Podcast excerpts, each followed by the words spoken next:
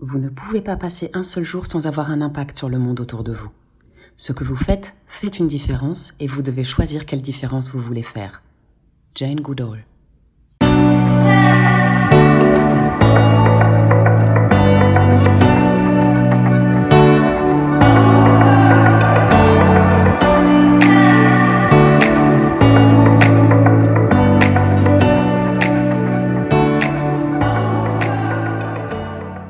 J'imagine que ça va être traité peut-être à un moment donné ou à un autre, mais moi je trouve qu'il y a des choses sur lesquelles on a toujours du mal à se protéger euh, et on n'y fait parfois pas du tout garde, ça nous tombe dessus comme ça, c'est euh, les relations toxiques euh, parce qu'on ne sait pas les détecter euh, et quand on les détecte souvent c'est trop tard, euh, il peut y avoir des burn-out dans l'entreprise vraiment par des managers toxiques euh, et, et, et je pense que c'est vraiment important à la fois de savoir les détecter et de pouvoir s'en préserver. Nous avons tous connu, à un moment ou à un autre de notre vie professionnelle ou au gré de nos rencontres personnelles, des relations toxiques, des liens qui nous empoisonnent au lieu de nous nourrir. Qu'il s'agisse de la relation avec un parent, un ami, un collègue, voire un conjoint ou une personne croisée au hasard des chemins de la vie, je suis sûr que vous mettez un visage sur l'expression « relation toxique ». Vous l'aurez compris, sur la demande de Sophie Letourneau, nous allons aujourd'hui parler des relations toxiques, ces relations qui nous empoisonnent. Bienvenue sur Bâtisseur de Monde, je suis Franck Joseph Morin.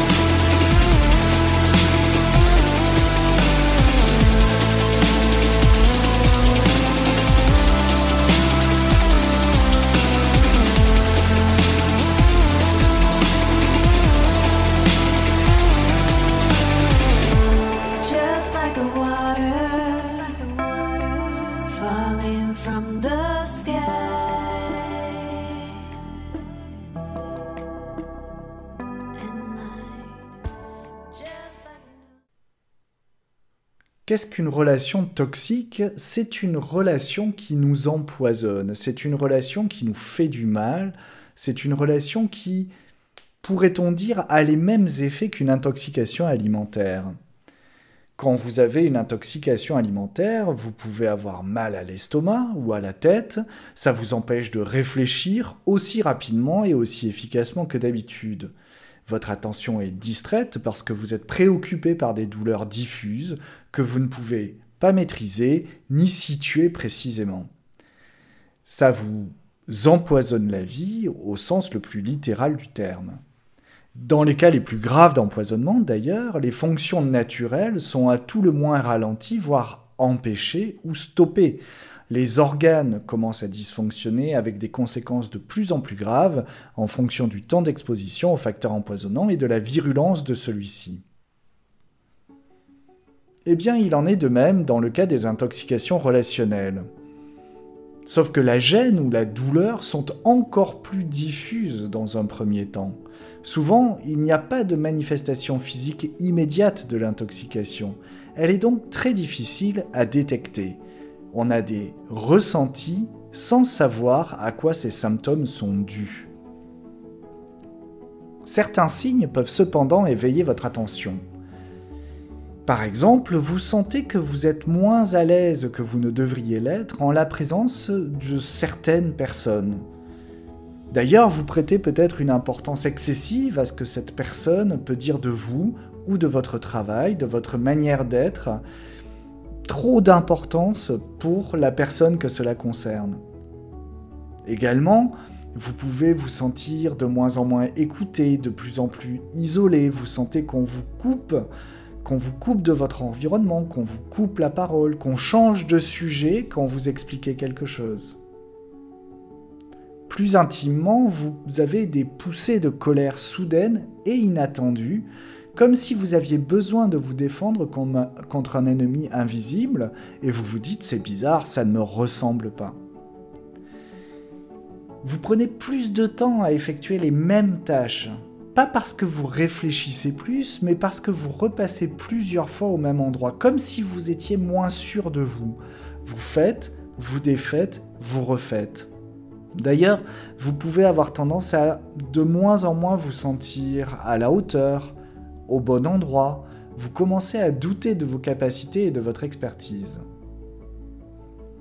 Petit à petit, les manifestations peuvent même devenir physiques. Vous êtes anormalement fatigué, vous avez des maux d'estomac ou de dos inexpliqués, vous dormez mal, vous devenez irascible à l'égard de votre entourage et vous avez des crises d'angoisse.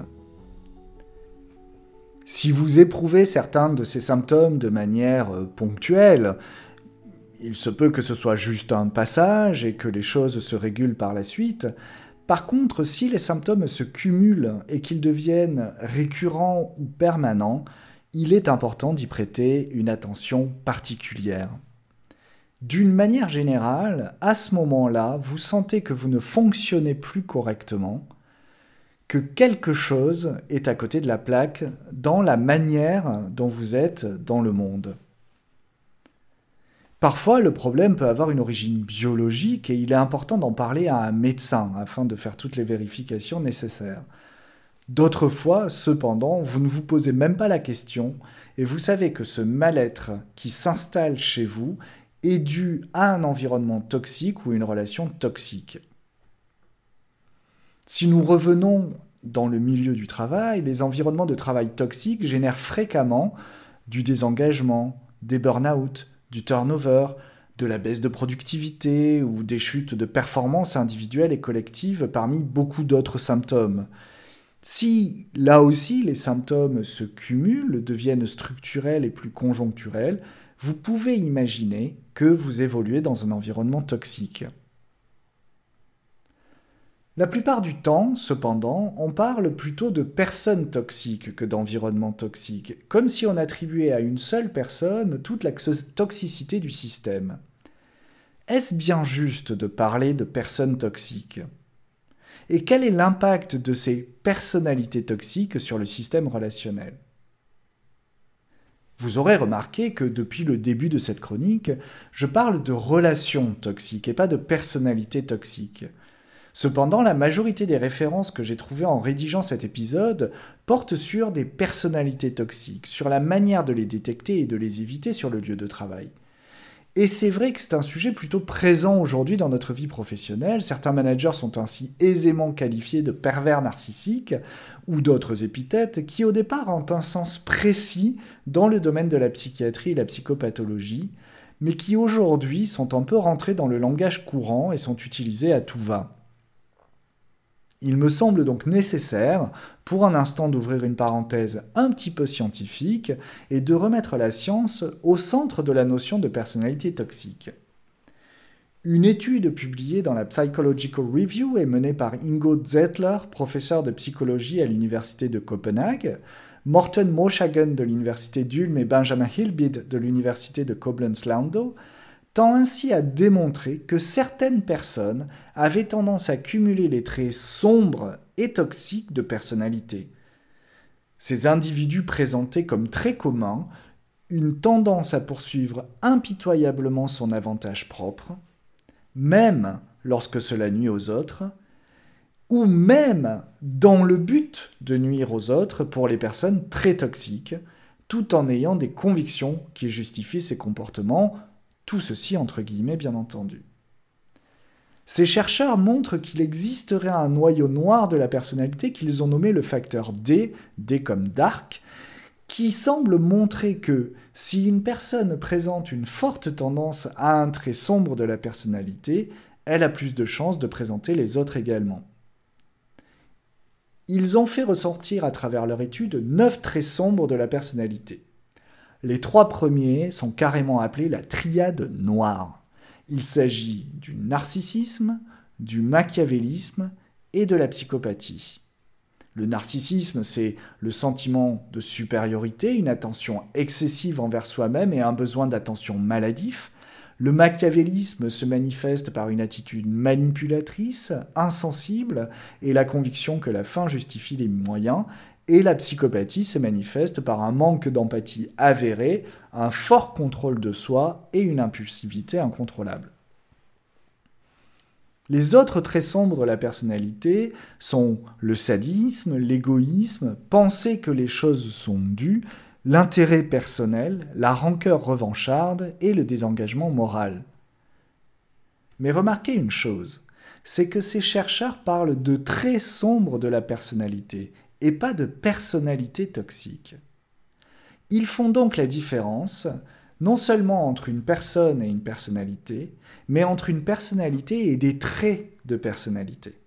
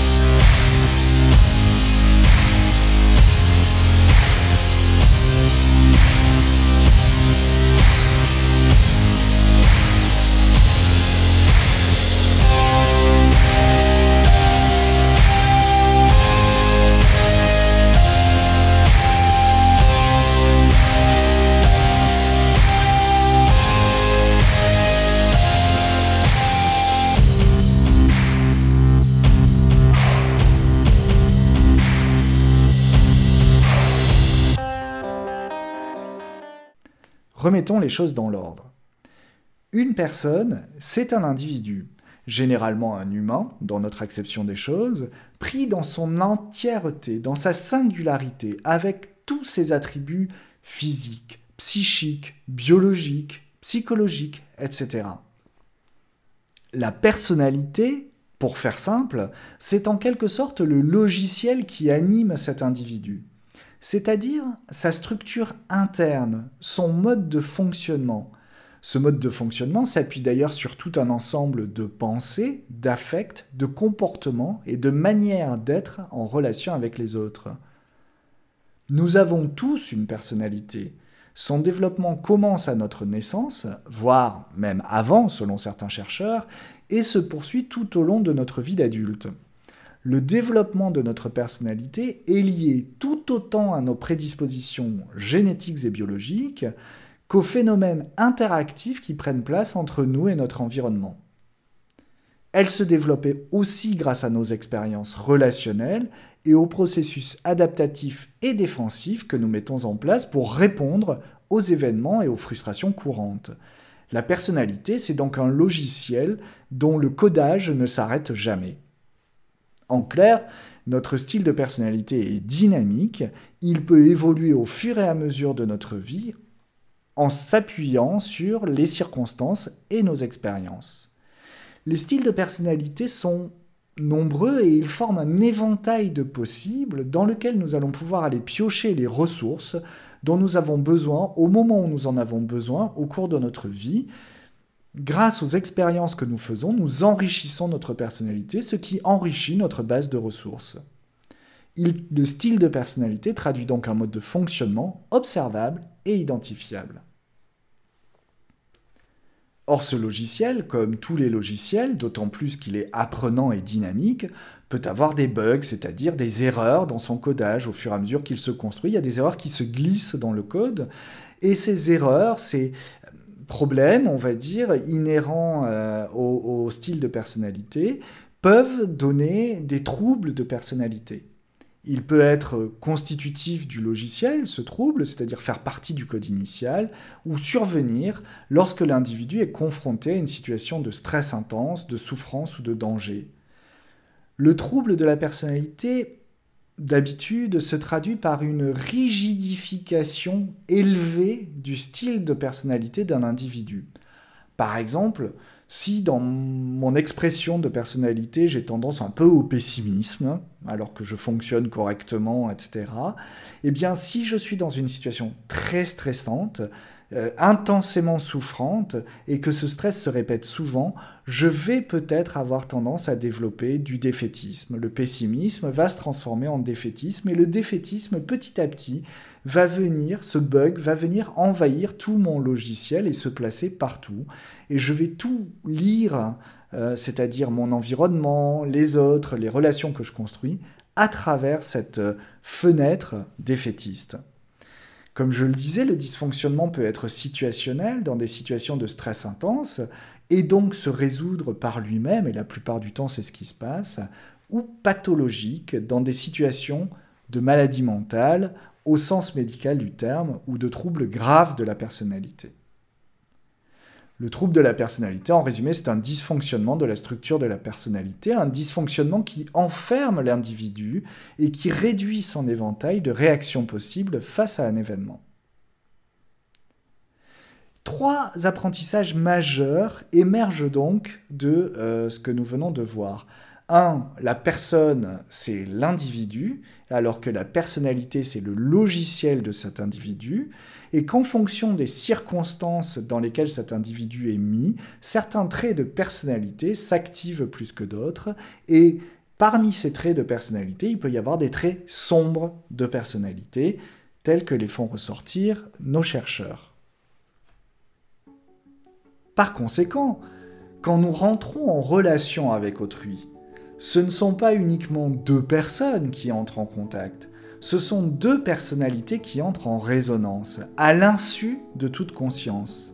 La relation, c'est le vecteur par lequel les personnalités des individus entrent en contact les unes avec les autres. Et comme des cordes de piano, comme des cordes de guitare, comme des instruments dans un orchestre, les personnalités vont se mettre à résonner les unes avec les autres. Ainsi, la souffrance ou la joie relationnelle sont l'expression de certains de nos traits de personnalité, en résonance avec l'expression de traits de personnalité appartenant à notre ou à nos interlocuteurs. C'est l'effet que la relation a sur nous. À partir de là, et pour revenir au thème de notre chronique, peut-on dire qu'il existe des personnes toxiques ? Oui, probablement.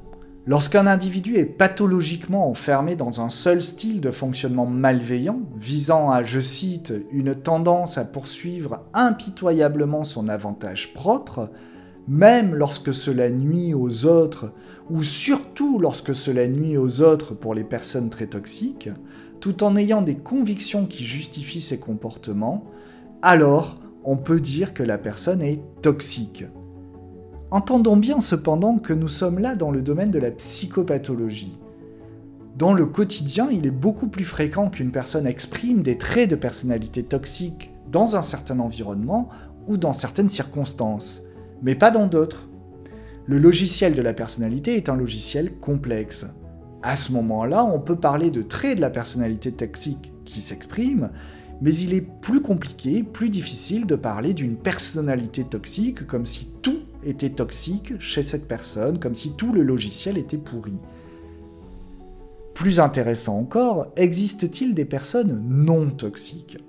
j'aurais tendance à utiliser le même raisonnement, et à poser le fait que par définition, nous pouvons tous exprimer des traits de personnalité toxiques, par exemple lorsque les facteurs de stress deviennent trop importants autour de nous, et que nous nous rigidifions dans nos certitudes et nos réflexes de survie.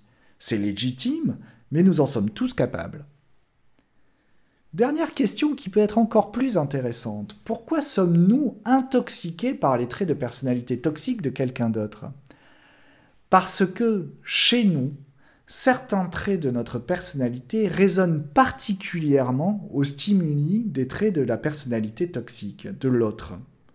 Par exemple, si ma personnalité s'est construite sur une faible estime de soi, il est probable que je sois hypersensible à la critique et que je serai plus rapidement et profondément atteint par les remarques acides de mon collègue dont la personnalité s'est plutôt développée sur un besoin absolu de perfection. Nous raisonnons à cet endroit-là. Nos personnalités se parlent sans même que nous en ayons conscience, comme deux logiciels pourraient se connecter sans que les opérateurs des ordinateurs ne s'en aperçoivent. C'est ce que Alan Shore appelle la contagion émotionnelle. Bref, tous contaminants, tous contaminables et tous vecteurs, pour le meilleur et pour le pire, puisque nous pouvons transporter la joie, le sentiment de sécurité, la considération et le plaisir. À ce moment-là, on dira de nous que nous avons une personnalité bienveillante, agréable, nourricière, tout autant que nous pouvons transporter l'impuissance, la domination, la peur, l'ennui et tant d'autres émotions qu'à ce moment-là, nous qualifierons de toxiques pour notre environnement. Alors que faire ? Que faire quand je suis engagé dans une relation toxique ? Que faire quand je me sens happé dans un lien qui m'empoisonne, qui me détruit, qui me fait du mal ? Parce que je ne mets absolument pas de côté le fait que les relations toxiques sont extrêmement dommageables.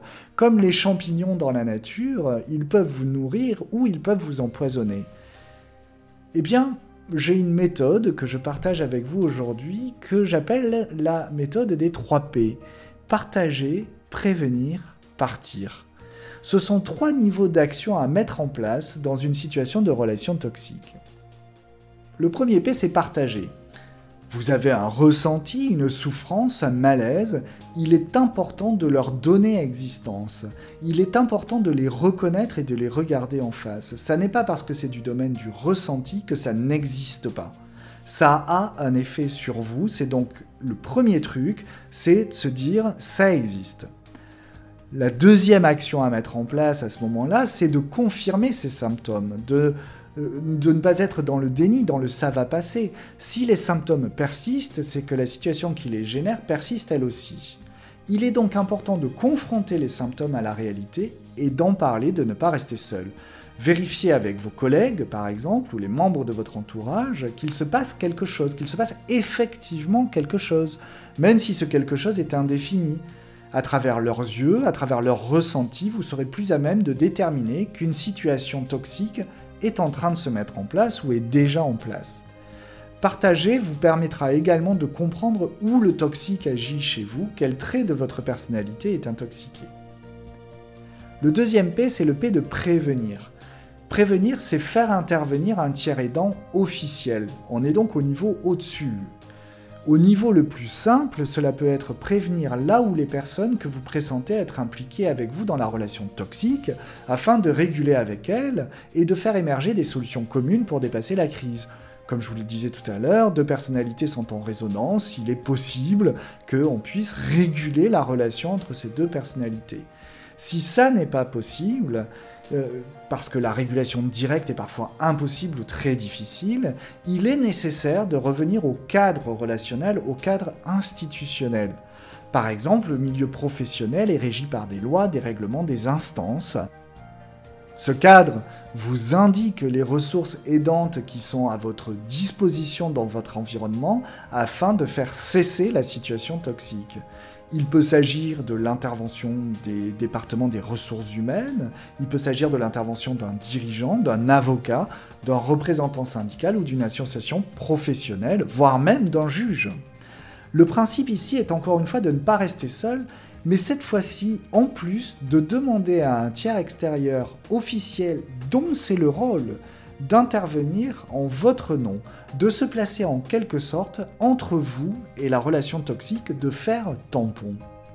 Ça, c'est le deuxième niveau d'action. Le troisième niveau d'action, qui est plus radical, c'est partir. Ne pas rester seul dans la situation toxique, faire intervenir un tiers aidant, toutes ces mesures consistent à diminuer votre surface de contact avec la situation problématique pour faire diminuer votre souffrance et votre malaise. Si votre souffrance et votre malaise ne diminuent pas, si les choses au contraire augmentent, ça veut dire que la situation d'intoxication s'installe dans le temps, qu'elle perdure, et ça veut dire aussi que votre surface de contact avec cette situation intoxicante est trop importante. Donc, les résonances qui en résultent vont être très fortes en termes de contamination émotionnelle. Réduire la surface de contact, ça veut dire par exemple faire intervenir un tiers extérieur et objectif dans la relation toxique, comme un paravent. Ça veut dire également revenir au cadre professionnel strict pour vous en termes d'horaire, de réunion, d'interaction, de, d'avoir un minimum de ces interactions et surtout de retrouver souvent un équilibre perso-pro qui vous permette de retourner rapidement aux endroits qui vous ressourcent. C'est aussi réduire le contact avec la personnalité toxique au strict minimum. Parfois, lorsque réduire la surface de contact ne suffit pas, c'est aussi envisager un changement beaucoup plus radical. Soit un arrêt maladie prescrit par votre médecin, ou bien un départ négocié, voire lorsque la situation est au-delà de l'insupportable et destructrice, une démission unilatérale. Il vaut mieux quitter un environnement toxique que de s'y entêter et de risquer d'y laisser sa peau, parce que c'est vraiment de ça dont il s'agit. Partager, prévenir, partir. Voilà un peu le processus que je vous propose pour répondre aux situations de relations toxiques. Pour conclure, je voudrais rappeler une phrase qui est au cœur de ma pratique professionnelle et une vérité universelle. La plupart de nos souffrances les plus profondes, les plus grandes, de nos hontes les plus enfouies, viennent d'un dysfonctionnement relationnel survenu à un moment ou à un autre de notre développement intime. Mais il est important de se rappeler toujours que si la souffrance vient de la relation, c'est aussi de la relation que vont émerger nos plus belles et plus durables solutions, nos plus belles et plus durables joies, nos plus belles et plus durables nourritures. Ainsi, lorsqu'une relation est toxique, il est indispensable d'aller se nourrir auprès de nos liens les plus solides, de s'y rattacher, de les compter, de s'y raccrocher, de s'y abreuver, et ainsi mettre la juste énergie relationnelle au juste endroit. Dans la nature, le mycélium n'hésite pas à couper les liens qui l'intoxiquent, afin de consacrer son énergie à développer les ifs qui lui amènent sa nourriture. Je vous souhaite de belles relations et je vous dis à très bientôt pour un nouvel épisode de Bâtisseur de Monde. Merci d'avoir écouté cet épisode de Bâtisseur de Monde. S'il vous a plu, n'hésitez pas à le liker, à le partager, à le diffuser le plus largement possible. N'hésitez pas non plus à vous abonner à la chaîne YouTube Mycélium Consulting ou à Bâtisseur de Monde sur vos plateformes d'écoute préférées. Nous pouvons également nous retrouver sur le site internet mycélium tiret consulting point com. Vous pouvez aussi m'envoyer un message à franck arobase mycélium tiret consulting point com pour me faire part de vos feedbacks et de vos suggestions de thèmes pour d'autres épisodes. Je vous donne rendez-vous dans quinze jours sur vos plateformes de streaming préférées en audio ou en vidéo pour continuer à explorer votre impact relationnel dans notre prochain épisode. Merci et à bientôt.